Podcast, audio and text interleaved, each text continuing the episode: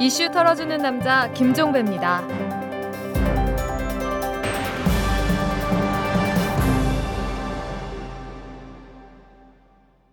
5월 16일 수요일에 보내드리는 이탈남입니다. 새누리당이 어제 전당대회를 열어서 새 지도부를 선출을 했습니다. 한 명의 대표와 네 명의 최고위원을 뽑은 건데요. 이 다섯 명의 지도부 가운데 네 명이 친박계입니다. 대표로 선출된 황우여 의원을 비롯해서 이해운, 정우택, 유기준 모두 친박계이고 유일한 한 사람 심재철 의원만이 친이계로 분류되는 의원입니다. 정말 상전벽해 현상을 보면서 격세지감을 느낍니다. 비대위 체제가 들어서기 전까지만 해도 정반대 아니었습니까? 친이계 일색에 친박계 한 명이 양념식으로 끼어 있던 게 새누리당의 지도부였는데 이 현상이 180도 뒤집힌 겁니다. 정치가 본래 권력의 추를 따라 움직인다고는 하지만 그리고 새누리당의 권력 중심이 박근혜 위원장이라고는 하지만 참으로 극적인 변모입니다. 그나저나 새누리당의 앞날은 순탄할까요? 가뜩이나 박근혜 위원장의 불통하는 모습, 권위적인 모습이 문제가 되고 있는데 새 지도부마저 친박계 일색으로 짜여지면 이른바 일렬 종대식 당문화, 1인 지배의 당 체제가 더 강화될 텐데 이런 당이 변화의 역동성을 흡수할 수 있을까요? 뭐 그건 그 당의 문제이니까 이 정도로만 하겠습니다. 저희는 털기전 뉴스로 넘어갑니다.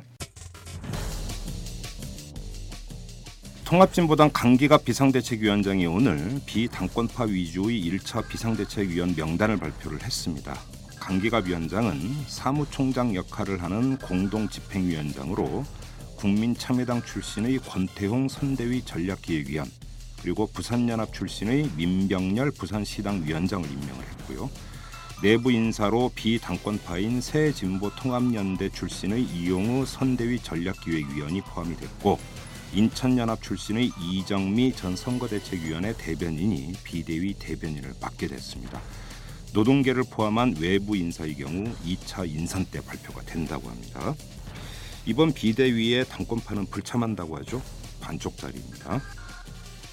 청와대 측은 민간인 불법 사찰 관련 보고를 대통령이 직접 받았을 가능성과 관련해서 그럴 가능성은 없다 이렇게 일축을 했습니다. 청와대 고위 관계자는 우리가 알고 있는 한 대통령이 비선 조직에 직접 지시하고 보고받고 하는 것은 아닌 것이 분명하다 이렇게 주장을 했는데요.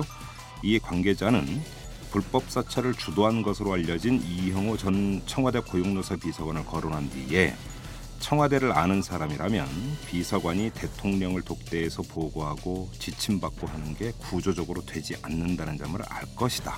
이렇게 주장하기도 했다고 합니다. 그럼 이 이영호 전 비서관에게 공직윤리지원관실에서 손을 떼라고 대통령이 지시했다라는 장진수 전 주무관의 증언은 뭘까요?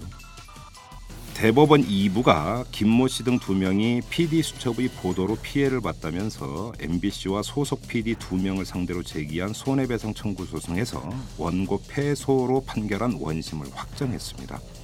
재판부는 원고들이 방송과 직접적 이해관계나 개별적 연관성이 있는 사람들이 아니므로 방송으로 인해 인격권이나 재산권이 위법하게 침해됐다고 할 수 없다고 본 원심은 정당하다 이렇게 판결을 했는데요. 재판부는 방송은 속성상 불특정 다수의 시청자를 대상으로 이루어지고 방송 보도로 인해서 일반 시청자에게 정신적 고통이 발생하는지 여부와 고통의 정도는 시청자의 가치관 내지 세계관 등에 따라서 지극히 주관적 임의적일 수밖에 없다면서 일반 시청자의 정신적 고통을 이유로 방송 보도를 한 이에게 불법 행위 책임을 인정한다면 방송의 자유를 훼손하고 자유로운 의견이나 여론 형성에 필수적인 방송의 기능을 저해할 우려가 있다. 이 점도 함께 강조를 했습니다. 이런 판결을 두고 당근 판결이라고 하죠. 지금까지 털기전 뉴스였습니다.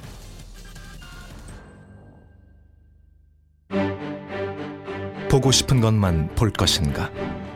진실을 똑바로 볼 것인가? 장하준 한국 경제의 불편한 진실을 열다. 무엇을 선택할 것인가? 장하준의 명쾌한 한국 경제 해법. 무엇을 선택할 것인가? 도서출판 부키. 안녕하세요. 변호사 금태섭입니다. 저는 요즘 이털남 김종배의 누가 거짓말을 하고 있는가를 읽고 있습니다.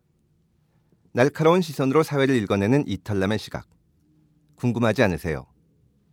누가 거짓말을 하고 있는가? 그 거짓말을 발견하는 사람은 바로 이 책을 읽는 여러분입니다. 의총 때 떡볶이집 망한다고 말한 일이 없습니다. 이렇게 말했습니다. 이 대통령이 근원적 처방하겠다고 해서 기대를 많이 했는데 이번에 귀국해서 하는 것을 보니까 근원적 처방이란 이미지 관리가라 시장에 돈 10만 원 들고 가서 떡볶이 팔아주고 고아원 가서 아이들 들어올리는 것이 근원적 처방인가 이렇게 전제를 한 뒤에 제가 이렇게 말했습니다. 이 대통령님께 말씀드립니다. 떡볶이 집에 가지 마십시오. 손님 안 옵니다. 아이들 들어올리지 마십시오. 애들 경기합니다. 민간인 불법 사찰 관련 문건이 추가로 나왔다라는 사실 어제 전해드린 바가 있었습니다.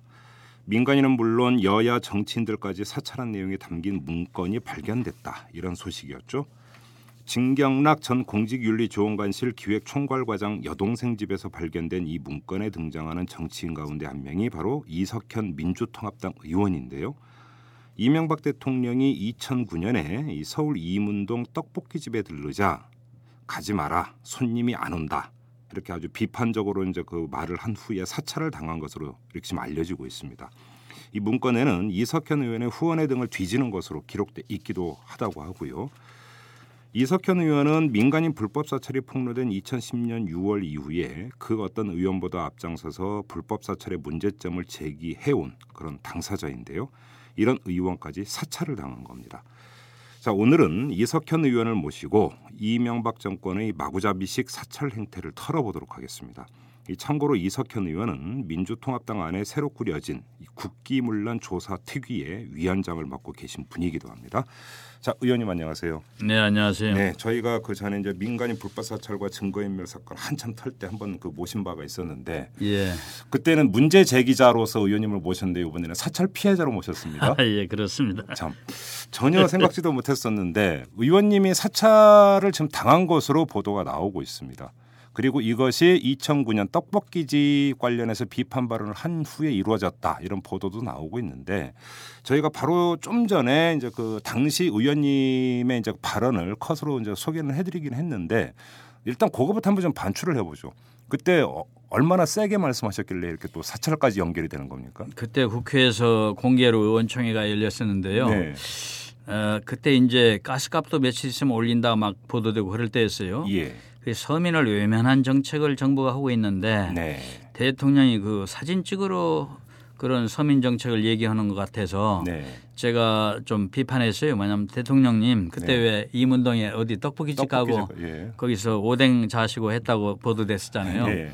그래서 떡볶이집 가지 마십시오. 손님 안 옵니다. 이렇게 좀 심하게 쓴소리를 했었어요. 예. 그랬더니 그냥 발끈했었죠. 예. 한나라당이 성명을 내고 며칠간 그 제가 상당히 괴로웠었습니다. 말까지 왜곡이 돼가지고 예. 그집 망한다고 했다고 또 그렇게 보도들이 됐다가 그때 뉴스 많이 탔었죠. 나중에 예. 뉴스에 이제 아 그렇게 안 했구나 손님 안 옵니다로 했구나 예, 이제 예. 진실이 드러났는데요. 네. 그 사진 플레이만 대통령 하면 되나 진짜 서민 정책 펴십시오. 네. 이런 뜻으로 추궁했던 거고요. 예. 그때 그것만이 아니라 그 무렵에 또 했던 게 미네르바 구속을 했었지 않습니까? 그해 예, 예, 예. 그게 부당하다. 예. 에, 외환관리 대체 에, 지침을 정부가 가지고 있었다. 네. 은행들에 대해서 그걸 요구했다라고 글 올렸다 해서 구속됐던 거 아닙니까? 네. 근데 제가 그 당시 알아보니까 또 저 명동에 있는 은행회관에서 정부가 기재부가 중, 에, 소집을 해가지고 네. 은행 간부들 모아놓고 외환관리 대책회의를 했더라고요. 그래서 어. 이게 왜 구속하냐 그 네. 말이 맞더라라고 제가 주장을 해서 또 미움 한 번 샀고요. 예. 용산 참사가 또 그 무렵에 있었어요. 네. 2009년 이제 네. 사찰했다고 얘기 나오는 예. 이때 그때도 이거 은폐 조작하고 있다라고 제가 두, 두세 번 기자회견까지 해서 네. 좀 첨예했습니다. 그 전인지 후인지 모르겠는데 낙동강 공사를 대통령 모교인 동지상고 출신들이 다 삭슬이하고 있다는 의혹을 또 제기해서 어허. 이래저래 그 영포 라인들한테 미움 샀던 때입니다. 아 그렇습니까? 이른바 민감한 문제는 다 건드리셨던 거군요. 그랬습니다. 그래서 그래서, 이른바 찍히신 겁니까? 그래서 아마 디운털이 베겼던 것인가 찍혔던 것인가 예. 이 어제 보니까 제가 사찰을 받았다 이렇게 돼 있더만 음, 그러니까 그러면 그때 시점으로 돌아가서 의원님께서 혹시 좀 이게 뒷조사 당하고 있다, 사찰 당하고 있다 이런 느낌을 받으셨었어요? 그때 좀 이상했어요. 왜냐하면 우선 전화가 네, 이게 감도가 뚝 떨어지고 네, 그리고 저 통화할 때 울리는 현상 그런 네. 게 있어서 이게 좀 이상하다 이상하다. 꺼림해서 예, 제가 이 다른 잘못하면 저하고 친한 사람들한테 무슨 피해 줄까봐 제가 네. 찍힌 사람이라 예. 전화를 할 때 그 길거리 나가서 공중전화 찾아다니면서 하고 아. 그러느라고 고생을 했었습니다. 예. 그랬는데 에, 지금 생각해 보니까 그렇게 공중전화 하기 잘했고요. 예, 그때 이 지금 여기 보니까 뭐 후원 예, 그룹 후원에도 뭐 뒤지는 걸로. 지원 그룹이 실체가 드러나도록 뭐 보고하라 예. 이렇게 어마어마하게 뭐 지침을 내리고 한 걸로 나오대요 보니까 예, 9월 16일에도 한 번 그러고 10월 14일에도 그러고 연한 두 달간 그렇게 했나 봐요 사찰을. 네, 네. 그때 이제 아이고 그때 무슨 비리라도 하나 어디 나왔더라면 큰일 날 뻔봤구나. 제가 음. 그, 런 생각이 얼핏 들었습니다. 어제 예. 신문 보면서. 그러면 혹시 의원님을 후원하는 인사들 음. 같은 경우, 그러니까 이른바 의원님의 주변 인물들을 사찰했다라는 이런 혹시 정황이라든지 느낌 이런 건 없었습니까? 그때 이 사찰을 누구를 했나는 알 수가 없고요. 네, 다만 그 제 주변에 아는 사람들 저야 뭐 그냥 공식 후원 후원 계좌다 후원 받는 정도지만 네. 더러 중소기업 하는 분들이 뭔 세무조사 받았다는 사람도 있었기 때문에 의원님을 후원했던 그게 사람 중에 그렇죠. 그러니까 예. 이게 이와 관련된 건지 아니면 그냥 세무조사 세무 뭐 그런 거 조사할 때가 돼서 한 건지 그건 잘 모릅니다. 관련성은. 네, 예. 네, 그래요.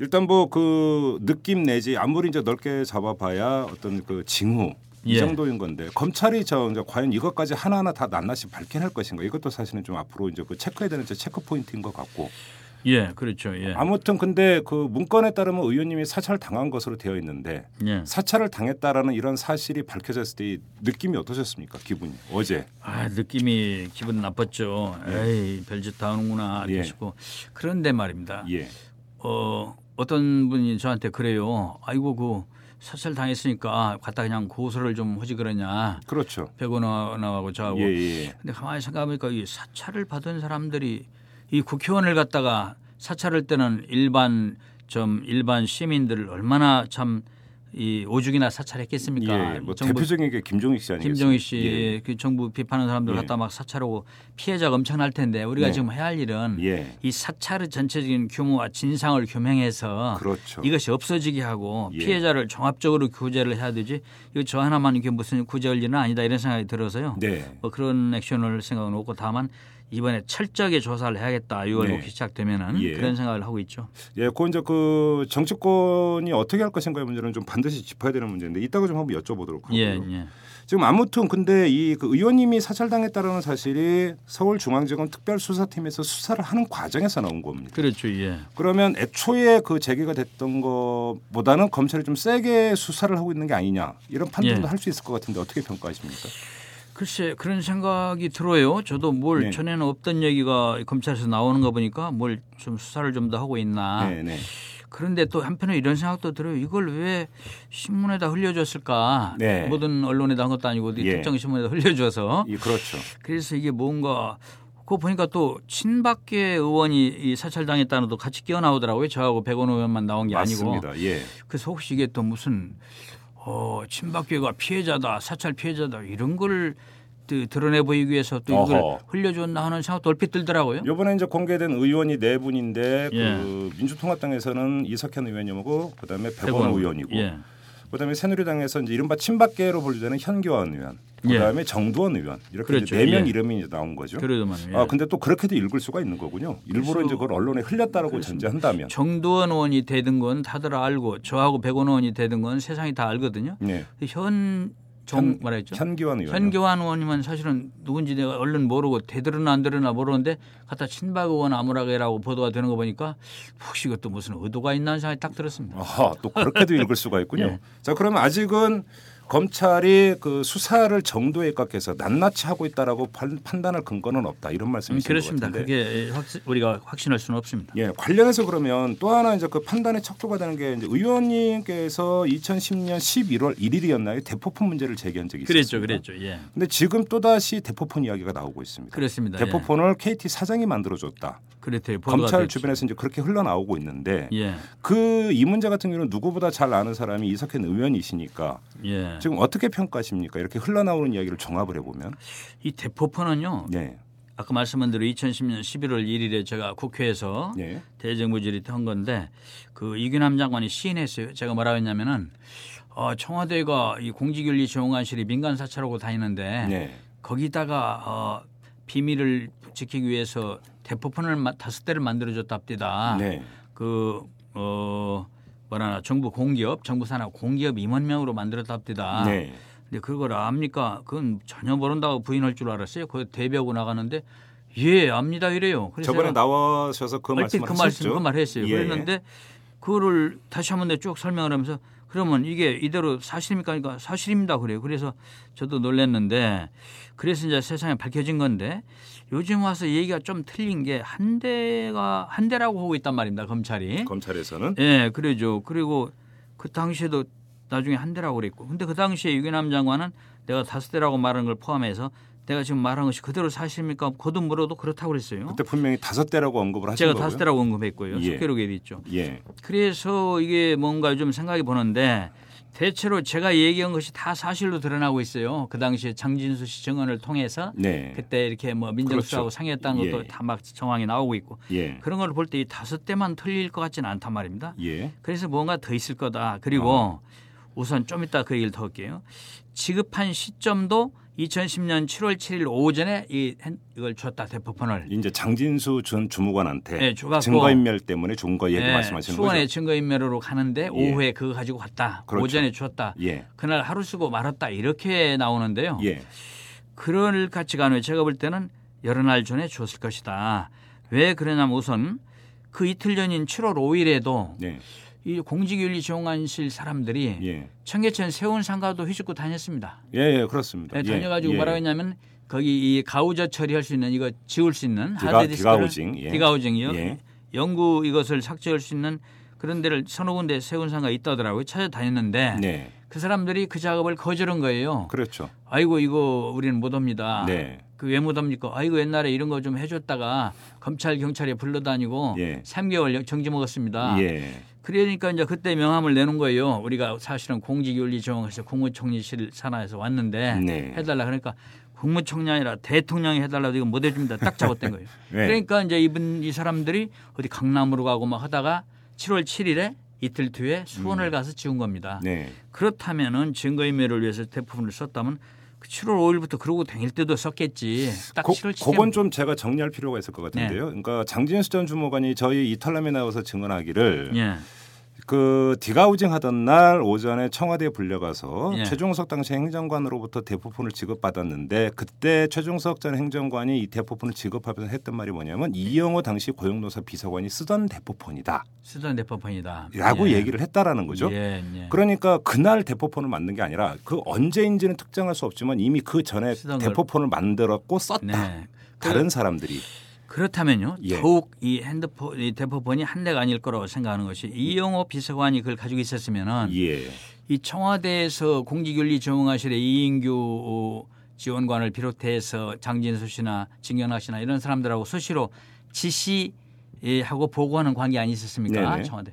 지시 보고한다면은 핸드폰 한 대가 이 대포폰이고 다른 한, 한 대는 대포폰이 아니고 보안성이 없다면 예. 이게 도청 때문에 대포폰을 쓰는 건데 그렇죠. 그럼 도청이 된다면은 다른 핸드폰이 도청이 되면 이 대포폰의 번호도 드러나는 거 아닙니까? 그렇죠. 대포 그래서 예. 대포폰의 속성상 한 대일 수는 없고 복수일 그렇죠. 것이다. 여러 대야만 서로 쌍방이 보완이 돼야 저이 도청이 막아지는 거니까요. 상대방은 자기 핸드폰 쓰면서 이쪽은 또 대포폰 쓰면 그건 말이 안 되는 거죠. 그리- 그렇게 되면 이제 이걸 누가 도청을 하면은 그렇죠. 대포폰 아닌 게 도청되면 대포폰 그렇죠. 번호도 거기 나오거든요. 네네네. 그럼 그것도 드러나 버리죠. 그렇죠. 대포폰이 의미가 없어지죠. 음. 그래서 대포폰이 더구나 이영호 비서관이 전에부터 쓰던 거라면 이건 여러 대 했을 것이다 이렇게 네. 보고요. 그리고 내가 제보 받기를 예. 어 그 다섯 대가 나왔다. 예. 그 수원 그 영통에 있는 업체하고 업체 통화 기록을 검찰이 조사해 보니까 대부분이 다섯 대 나왔다. 이렇게 그 당시에 어, 제보를 그렇습니까? 받았었어요. 예. 그래서 이 부분은 앞으로 검찰이 좀 예. 이왕에 검찰이 좀 발벗고 나섰으니까 제대로 더 수사를 해야 할 일이라 보고요. 예. 그와 관련해서 할 말이 많아서 너무 길어서 미안합니다만 또 하나는 차명폰이라고 자꾸 그러더라고요. 저기 예. 누군가 KT 사장도 예. 아니고 이건 차명폰이니까 아무 문제 없다 이러는데 네. 네. 우선 차명폰이고 대포폰이고 청와대가 어떤 데입니까? 청와대에서 심지어 대포폰까지 만들어 줘야 주면서 감춰야 될 그런 일이 있다는 것이 이게 얼마나 참 웃기는 일입니까? 그렇죠. 예. 대포폰이라는 게뭐 이렇게 보이스피싱이 나오는 사기꾼들이 쓰는 건데 이런 걸 만들어주면서 솔선해서 예, 법을 예. 지킬 사람들이 예. 이렇게 했다는 게 참 얼마나 나쁜 짓을 많이 했으면 대포폰까지 만들었을까 싶고요. 예. 그리고 제가 국어사전 찾아봤어요. 인터넷 국어사전에 대포폰을 찾아봤더니 예. 뭐라고 정의가 나오냐면 예. 다른 사람 명의로 개통한 휴대전화다 이렇게 돼 있어요. 예. 무슨 꼭 노숙자 걸 갖다 써야만 그게 대포폰인 게 아닙니다. 예. 다른 사람 명의로 개통은 다 대포폰입니다. 예. 그러면 차명폰이란 말은 뭐라고 되어 있나 찾아봤더니 안 나와요. 인터넷 국어사전도 안 나오고 제가 3천 페이지 넘는 국어사전 가지고 있는데 차명폰이란 말은 없는 말입니다. 음. 당시에 제가 이걸 대포폰 얘기를 하니까 네. 국민의 충격이 커요. 예. 그래서 모든 보수 언론까지 막 대문짝만하게 뽑았어요. 음, 기사가. 예. 그러니까 국민 충격을 줄이려고 차명폰이다 하는 뭐는 신조어를 느닷없이 만들어서 신문들이 차명폰 예. 차명폰하고 보도했던 거예요 그때. 네. 지금도 그래 없는 말입니다 이거는. 그래요. 그러니까 지금 의원님께서 제기하시는 대포폰이 몇 개냐, 몇 예. 대냐 이 문제가 이제 중요한 게 대포폰이 몇 대 있느냐를 그 추적을 하다 보면 이 대포폰을 사야 그러니까 사용한 사람들의 이제 그 면면이 나올 것이고 행적이 나올 것이니까 예. 그러니까 이 민간인 불법 사찰 그리고 증거인멸 사건에 연루된 사람들을 추적해 들어가는 단서가 될 수 있기 때문 아니겠습니까? 그렇습니다. 그런데 지금 이제 검찰에서 흘러나오고 있는 이야기는 대포폰 한대그 증거인멸 과정에서 지급했다는 그것 외에는 나오지를 않고 있기 때문에 예. 지금 의원님께서는 이 바로 이 문제를 제기를 하시- 하시는 걸로 그리고 검찰 말이 오락가락 하는 것이 예. 제가 11월 2010년 11월 1일에 국회에서 대법원 얘기를 했더니 네. 11월 3일에 뭐라고 했냐면 이 대법원 지급한 시기를 검찰이 중앙지검이 증거인멸한 7월 7일보다 훨씬 앞서 제공됐다 이렇게 기자들한테 했어요. 보도가 됐어요. 예.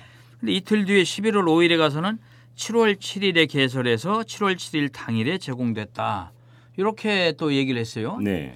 그래서 이 검찰 말이 왔다 갔다 한 겁니다. 그래서 저는 이게 청와대에서 하루 썼다고 하니까 거기다 맞춘 건가 했는데 음. 그러니까 이영호 비서관이 쓰던 쓰던 걸 거였다. 주었다라고 했구만요. 예. 제가 그 부분을 모르고 있었는데 그 그러면 그러면 전 주무관이 저희 이털남에서 예. 분명히 예. 그렇게 그러니까 그러면, 증언을 했습니다. 그러면 그 전에 만들었다는 저 제 말이 맞는 거죠. 그렇죠. 예. 알겠습니다. 이 대포폰 문제는 좀 그 정도로 정리를 하고요. 지금 사찰 이야기로 좀 다시 넘어가서 예. 지금 파이시티 수사를 하다가 지금 포스코로 지금 그 불똥이 튀었는데 예. 이 과정에서 다시 또 사찰 얘기가 나왔습니다. 그 윤석만 전 사장이죠. 예. 포스코에 예. 일단 요 좀 그 개요부터 좀 그 말씀을 해 주시겠습니까? 우리 애청자들의 이해를 좀 돕기 위해서. 그렇죠. 윤석만 전 사장이 밀린 사람입니다. 회장 인선 때. 그러니까 현 정준양 저 그 현 회장과 예, 그렇습니다. 경합을 벌였던. 예, 그 얘기를 조금 제가 세- 지금 좀 설명을 드려야 할 필요가 있네요. 예, 예. 어, 과거에 포스코 사장이 둘이 있었어요. 하나는 정춘양 씨고 하나는 아까 윤석만 씨였습니다. 네. 그런데 포스코 회장 예. 회장을 정해야 될 상황이었어요. 예. 정해야 될 상황인데 먼저 윤석만 씨가 되는 걸로 이렇게 알려져 있었어요. 유력했던 거죠. 유력했던 거예요. 예. 그건 왜 그러냐면은 그때 박태준 명예회장이 네. 에, 포스코 인사를 좌지우지했던 것 같아요. 아. 중역들 모임이라 무거울중자 예, 보도자 예, 예. 중호회라고 회의를 만들어 가지고 예. 그래서 윤성 그 박태준 회장이 지- 명예회장이죠. 네. 예, 그분이 유- 저기를 윤석만 씨를 밀었군요. 이 낙점을 했다는 거예요. 예. 그래서 그걸로 되는 걸로 다 돼 있었는데 네. 어느 날 청와대가 개입을 해가지고 청와대 측근들이 나서서 네. 이걸 바꾸는 것입니다. 정준양 씨로. 예. 그래서 정준양 씨가 회장이 된 겁니다. 예. 그 과정에서 과정에서 상당히 많은 무리가 일어난 거예요. 예. 어, 말하자면 막 그 윤석만 씨를 포기시키고 예. 또 정준양 씨를 시키는 과정에 거기서 이런저런 얘기가 많이 나와서 그때 또 사찰이 이루어진 거군요. 그때 이제 지금 요즘 보니까 사찰까지 했대요 윤석만 씨를 예. 어제 보도된 거 보니까 예. 제가 그래서 2009년 4월에 네. 국회 정무위원회였습니다 상임위가 거기서 네. 국무차장 박영준 국무차장이 우리 소관이었기 때문에 불러 상임위에 불러서 제가 얘기를 했어요. 왜 대통령 측근들이 네. 포스코 예. 거기 뭐 민간 아니냐 정부주 한 주도 없지 않느냐. 예, 예. 근데 왜 그렇게 거기 포스코 회장 인사에 개입들을 하느냐. 예. 에, 했느냐. 에, 천신일 씨도 윤석만 사장한테 포기하라고 전화를 했다더라. 네. 그때는 제가 두 번 전화한 줄 알았어요. 1월 10일하고 1월 28일 한 걸만 알고 얘기했는데 나중에 알고 보니까 네다섯 번 전화했더라고요. 아. 그저 그만둬라. 예. 그럼 뭐라고 했다냐 나중에 알아보니 그때는 저 그렇게 뭐 물어봤으면 나중에 알아보니까 자 이게 음? 지금 이제 저 정준양 씨로 다 입장이 됐다 네. 음, 청와대 입장이 그러니까 잘 협력을 하고 예. 윤 사장 당신은 그 사장으로 계속해서 사장을 해라 아. 왜냐하면 그런 경쟁하다 밀리면 그만두잖아요 지금 실제로 그렇죠. 고문으로 뒷전으로 밀려나 있잖아요 그렇죠. 근데 사장을 계속해서 해라 뭐 이렇게 했다는 거예요 네 다섯 번을 천실 씨가 전화를 했다고 그래요 아. 그리고 이제 박영준 씨는 또또 다른 측근인 박영준 씨는 그 막 다 만나고 다녔어요. 네? 11월 달에 윤석만 씨 만나고 그 뒤에 또 12월 그 28, 9일경에 정준양 씨 만나고 네. 그리고 또 그 크리스마스 이브 그러니까 2008년 12월 24일에는 박태준 명예회장을 신라 호텔에서 만나고 어. 뭐 다 그러고 다녔습니다. 전방위로 뛰었네요. 전방위로 뛰고 다녔어요. 예, 예. 그래서 그때 내가 그걸 물어봤습니다. 상임위에서 당신 일요일에 며칠 며칠에 누구 만났다고 내가 알고 있다. 왜 그러고 다녔냐 했는데 들러대요. 박, 박, 저 박영준 차장은 우연히 그렇게 만난 것이다. 네. 그리고 박태준 명예회장은 그날 잘 그 한번 보자고 해서 모신이라고 그랬던 것이지. 네. 그리고 근데 왜 1월 1월 29일에 저 추천위원회 회장 추천위원회가 열렸는데 네. 그때 무렵에 그 1월 12월 하순하고 1월 무렵에 그렇게 다 우연히 포스코 인사에 관계되는 사람들 다 만나고 다녔냐 네. 제가 따지고 그랬었어요. 예. 그랬던 기억이 있는데 이게 바로 그 사건입니다. 그때 윤석만 씨를 주저앉히는데 말을 안 들었던 거예요. 그렇죠. 래서 사찰을 했던 모양이에요. 그러니까 약점을 캐내려고 약점을 캐내려고 사찰 이번에 그걸로 이제 그 사찰했다고. 압박을 하려고 했던 거라는 그랬던 거죠. 거죠. 그러니까. 그러니까 저번에 이제 그 이석현 의원께서 나오셔서 저희 이탈람에서 또 한 번 그 언급을 하신 적이 있는데 공직 윤리 지원관실을 왜 만들었을까? 이 문제에 대해서 예. 여러 가지 이야기가 있었지만은 그 이유 가운데 하나가 예. 노무현 정부 때 임명됐던 공기업 사장들을 몰아내고 그렇습니다. 예. 자기들 입맛에 맞는 인사를 앉히기 위해서 사람들 뒤를 캐기 위한 목적 이제 이걸 언급을 하신 적이 있는데 그렇습니다. 윤석만 사장의 지금 사찰권 같은 경우도 바로 그 케이스에 정확히 이제 들어맞는 케이스라고 봐야 되는 거죠. 그렇습니다. 그러니까 정부 공기업은 물론이고 그 네. 당시 제가 제가 그때 수첩을 공개했죠. 원충현 예, 예. 씨 수첩하고 예, 예, 예. 권중기 수첩을 공개했는데 입수해 가지고 예, 예, 예. 거기 봐도 막 다 나오잖아요. 그렇죠. 한적 뭐 총재 얘기 예, 나오고. 한적 그 적십자사도 나오고 예, 또뭐 저기 YTN 노조도 나오고 그렇죠. MBC PD 수첩, KBS 노조 뭐 저기 철도 공사 예. 다 나오는데 민간 업체들도 나오고 예. 근데 여기는 이게 정부가 주- 민영화 됐는데도 포스코는 그런데 민영화 된 회사에까지 그렇죠. 이렇게 그 사찰을 한 겁니다. 그러니까 어, 이게 엄밀하게 하면 포스코는 공기업이 아니죠. 공기업이 아니죠. 그렇죠. 다만 이제 물론 국민연금이 한 5% 있을 겁니다. 네네. 그- 그런 영향력은 가지고 있겠지만 이렇게 그냥 민간 기업에까지 그냥 완전히 막무가내로 이렇게 예. 억지 인사들을 시켰던 거예요. 그러니까 윤석만 당시 포스코 사장을 왜 뒷조사했는가, 사찰했는가는 좀 아까 이제 그 말씀드린 그 맥락하에서 이루어졌다 이렇게 정리를 하면 될 것 같고 예, 말씀을 듣다 보니까 이제 자연스럽게 이제 드는 궁금증은 그러면 예, 포스코 안에서는 대부분이 그 윤석만 당시 사장을 그 회장으로 올리는 걸로 의견을 모아가고 있었는데 예, 예. 이명박 정권에서 이걸 완전히 틀어버린 거 아닙니까 정준영 그렇죠, 씨로? 그렇죠. 예. 그러면 정준양 씨와 현 정권이 도대체 어떤 특수관계에 있었기 때문에 정준양 씨를 민 거냐? 당연히 여기서 이제 그런 궁금증이 들 수밖에 없죠. 그게 아직까지 이 세상에 안 알려져 있어요. 언론사도 그걸 몰라요. 네, 제가 그걸 좀 알아냈습니다. 네, 아까 제가 우선 이 얘기하기는 청와대가 박태준 명예회장 영향력을 차단하고 싶었다는 얘기를 했는데 예. 그런 건 많은 사람들이 감지하는 일인데 예, 예, 말하자면 박태준 씨가 지명 아는 사람을 시키는 게 더 기분이 맞았을 것이다 싶은데 네, 네. 그보다 좀 적극적인 이유가 없었으면 이렇게까지 했을까 측근들이 그렇죠, 나서서 그렇죠. 예, 그런데 적극적인 이유가 있었던 겁니다. 예. 제가 볼 때는 언론에 안 알려졌다고 얘기를 했는데 제가 얼마 전에 그 핵심한테서 그런 얘기를 들었어요. 뭐냐면 예, 예.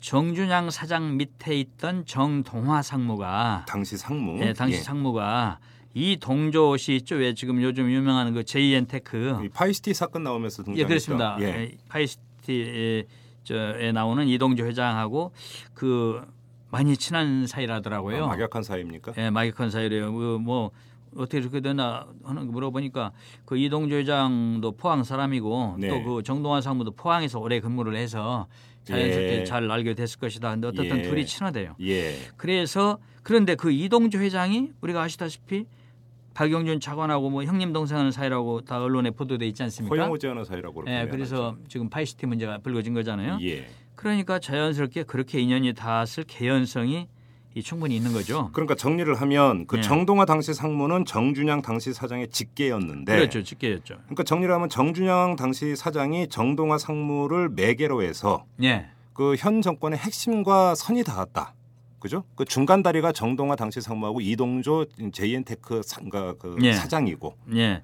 이렇게 되는 거죠, 그러니까? 저는 그렇게 추정을 합니다. 네. 왜냐하면 그런 정황으로 볼 때 네. 어, 정준양 현재 회장은 고향도 그 경기도 이천이고 포항 쪽 사람이 아니잖아요. 그렇죠. 그런데 왜 이렇게 영포 라인이 밀었을까? 예. 네, 그런 또 숨은 곡절이 또 있더라고요. 예. 그래서 아, 그래서 그랬나 보다라고 저는 이렇게 생각을 하고 있죠. 어, 예, 그래, 그래서 그렇군요. 지금까지는 얘기는 박태준 씨 그 영향력 차단원이라고 그냥 그랬다. 뭐 네. 이렇게만 우리가 알고 있는데요. 예. 어, 그러니까 그러니까 그 선을 넘어선다라는 거고 예. 사적으로 이른바 지연이죠 지연 포항과 예, 연결되어 예. 있는 네, 그런 게이 있네. 사적인 연줄 관계에서 이 사람을 밀기 위해서 네. 공직 윤리지원관실까지 동원을 해서 예. 그 경쟁자를 사찰을 했다 이런 그렇습니다. 되는 거 아닙니까? 측근인 박영준 씨하고 천신일 씨가 나서서 적극 개입을 했을 뿐만 아니라 예, 공직윤리정원실을 동원해서 그렇게 사찰까지 한 걸로 지금 에, 나오는 거죠. 그렇죠. 예. 그러니까 이거는 말 그대로 민간인 불법 사찰일 뿐만 아니라 정말 사적인 동기에서 이루어진 또 사찰 아니겠습니까? 그렇습니다. 결국은. 이거는 뭐 사적인 동기고 예, 또 민간 기업이고요. 예. 알겠습니다. 지금 뭐 그 사찰 건이 여러 군데서 지금 보물 터지듯이 하나둘씩 지금 나오고 있습니다. 이것이 어떻게 예. 이제 그 정리가 되고 예. 또 매듭 지어지고 발본색은 될 것인가 이제 이게 이제 그 마지막 관심사가 될 텐데. 그렇죠. 예. 아까 제가 이석현 의원을 소개해드리면서 민주통합당의 국기문란 조사특위 위원장을 맡으셨다 이렇게 예. 소개를 해드렸습니다. 아, 이게 예. 요번에 새로 꾸려진 거죠? 이 그렇습니다. 위원회가. 최근에 엊그저께 그 발표가 나왔죠. 그렇습니다. 그러면 음. 이 국기문란 조사특위에서 앞으로 조사할 사건들이 어떠어떤 것들입니까? 우리 조사특위 산하에 예. 소위원회가 네 개가 있어요. 네. 하나는 그 민간 사찰 소위원회 그건 그 소위원장은 제가 겸임하고 있습니다. 예, 예. 그리고 또 하나는 디도스 사건 소위원회 네. 그 양승조 의원이 에, 위원장을 맡고 예. 있고요. 또 내곡동 사저 삼청동 안가 소위원회 예. 그건 임내현 의원이 이번에 이제 처음 되신 분이 있죠. 네. 그분이 에, 소위원장을 맡고 있고 네. BBK 가짜 편지 조사 소위는 최재천 의원이 예. 에, 소위원장을 맡고 있고 그래요. 그래서 이 네 개 소위가 6월에 이제 이 6월 초에 이제 우리가 원 구성을 하지 않습니까? 예, 예. 어, 적극적으로 활동을 벌일 겁니다. 그럼 이제 이제 본격적으로 조사부터 시작을 한다 이런 이야기가 되는 건데 그렇습니다. 지금 예. 오늘의 주제는 민간인 불법 사찰 그러니까 예. 이 사건이니까 여기로만 좀 한정을 해서 한번 이야기를 해보죠. 예. 결국은 근데 이 조사는 현재 진행 중인 검찰의 재수사하고 연동이 될 수밖에 없습니다. 예, 그렇지 그렇죠. 않습니까? 예, 그렇습니다. 예. 그런데 앞서서도 잠깐 언급을 했습니다마는 검찰이 정말로 재수사 끝에 한 점 의혹 없이 수사 결과를 내놓는다면 조사 수위가 뭐 활동하고 말 것도 없는 거 아니겠습니까? 그렇죠. 예. 그런데 어떻게 좀 기대를 하십니까? 어, 근본적으로는요. 네. 완전한 수사까지는 기대 안 합니다. 왜냐하면 예. 이게 이런 면도 있거든요. 지금 이제 MB가 임기가 끝나가니까 네. 어, 예를 들어 박근혜 전 대표 쪽에서는 우리는 이 정권 MB MB하고 상관없다 선을 그으려고 네. 자꾸 이제 그렇게 이걸 막 조사도 세게 하는 모양새도 보이고 여건이 예. 그럴 수도 있지만 한편으로는 또 예. 야 이거 정권이 만일에 바뀌고 나면은 예. 그때 가서 매를 홍두깨로 맞으니까 예. 지금 그냥 회초리로 때려서 사건 다 정리해버리고 예. 넘어가면 한번 처리한 거니까 네. 뭐 나중에 매가 덜 맞게 되지 않나 네. 매 맞, 큰매 맞을 일 없지 않겠나 이런 차원인지도 모르겠거든요. 예. 만일에 후자라면은 제대로 그걸 발본 세권하지는 않을 거고 하는 척하겠죠. 예. 그래서 그걸 아직 확실히 지금 진위를 모릅니다. 다만 어떻든 이 과거보다는 이번에 좀 더 무엇을 하나보다 이런 얘기들이 예. 나오는 거 보니까 예. 그런 생각이 들어서 워낙 많이 그러니까 터져 나온 게 있으니까. 이것저것 터져 나오니까 예, 예. 이래서 우리가 이제 이 조사 특위가 활동하는데 이 검찰 수사 그 하고 있는 것을 지금 예의 주시해서 예. 어, 거기서 나오는 걸 우리가 또 정보를 입수해야 되죠. 그런데 그래요. 그것만 갖고는 부족하고 우리가 예. 조사를 본격적으로 한 다음에는 네, 네. 청문회를 열어야 됩니다. 국회에서. 아, 청문회를 열 계획이십니까? 그렇습니다. 이게 예. 국회가 이제 개원되면은 예. 청문회를 열어서 이걸 근본적으로 파고들여야지 네. 이게 그냥 검찰만 바라보고 있는 데는 그, 그렇게 갖고는 우리가 그 만족할 수 없을 겁니다. 예. 제가 이제 그 검찰의 재수사 평가를 그 요청드린 이유 가운데 하나가 음. 지금 검찰 수사 재수사에 들어간 지 상당히 오랜 기간이 지났음에도 불구하고 지금 청와대 민정수석실은 건드리지를 전혀 않고 있습니다. 그렇죠. 예, 지금까지 안 건드리고 있어요. 예. 막 말단에서만 계속 맴맴 들고 있는 상황이거든요. 그러고 있습니다. 현재까지. 그리고 나아가서 그러니까 또 대통령 문제도 이미 제기된 지 오래돼 있는데 예.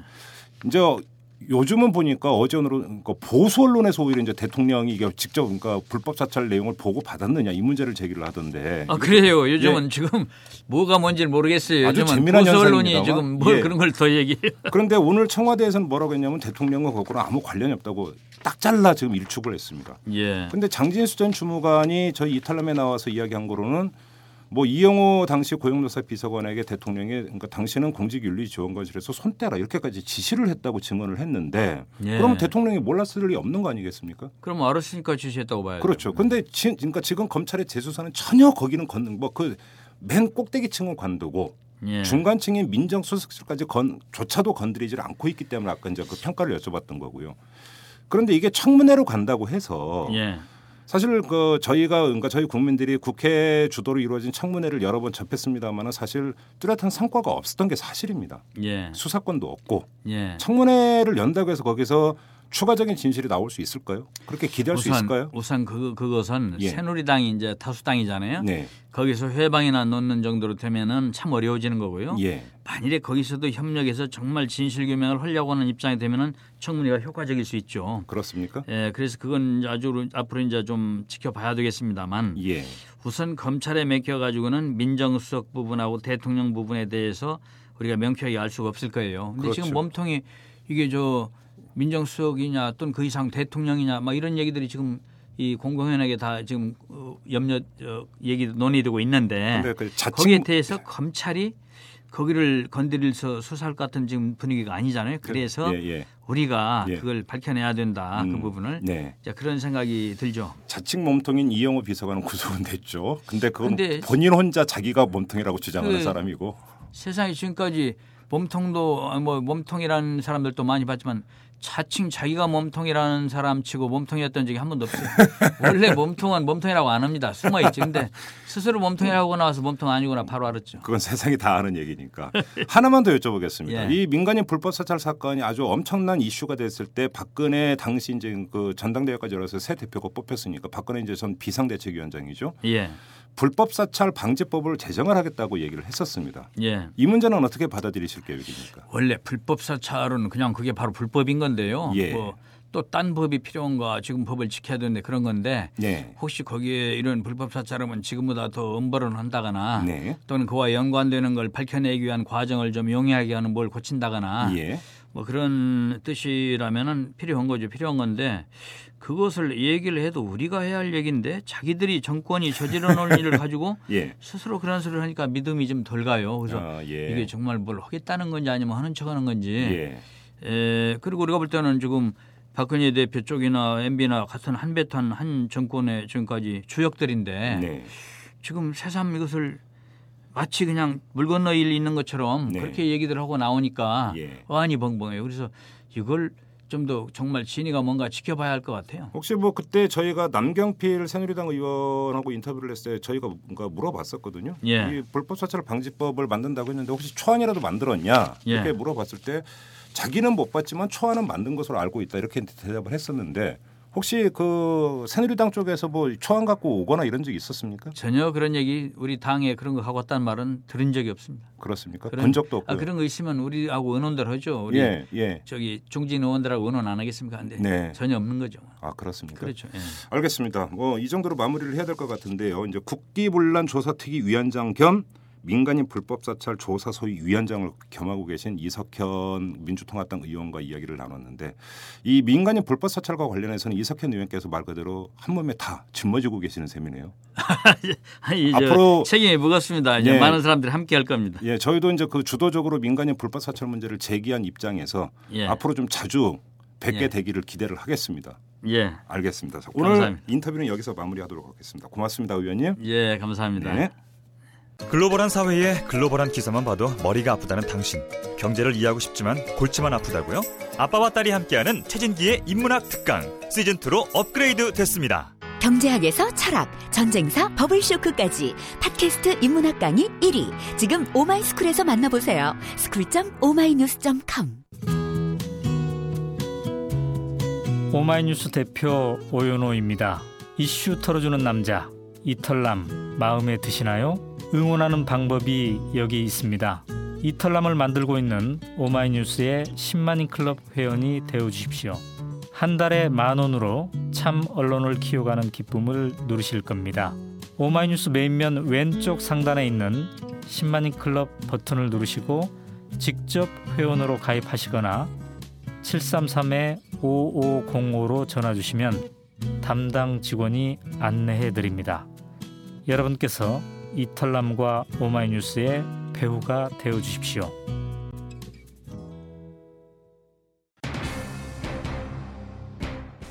민간인 불법 사찰 한마디로 고구마 줄기와 같습니다.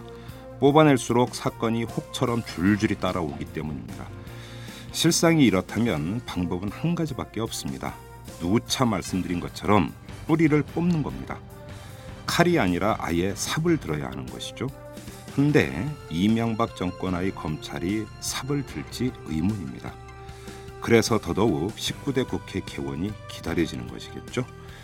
이만 마치도록 하겠습니다. 지금까지 이탈남 김종배였습니다.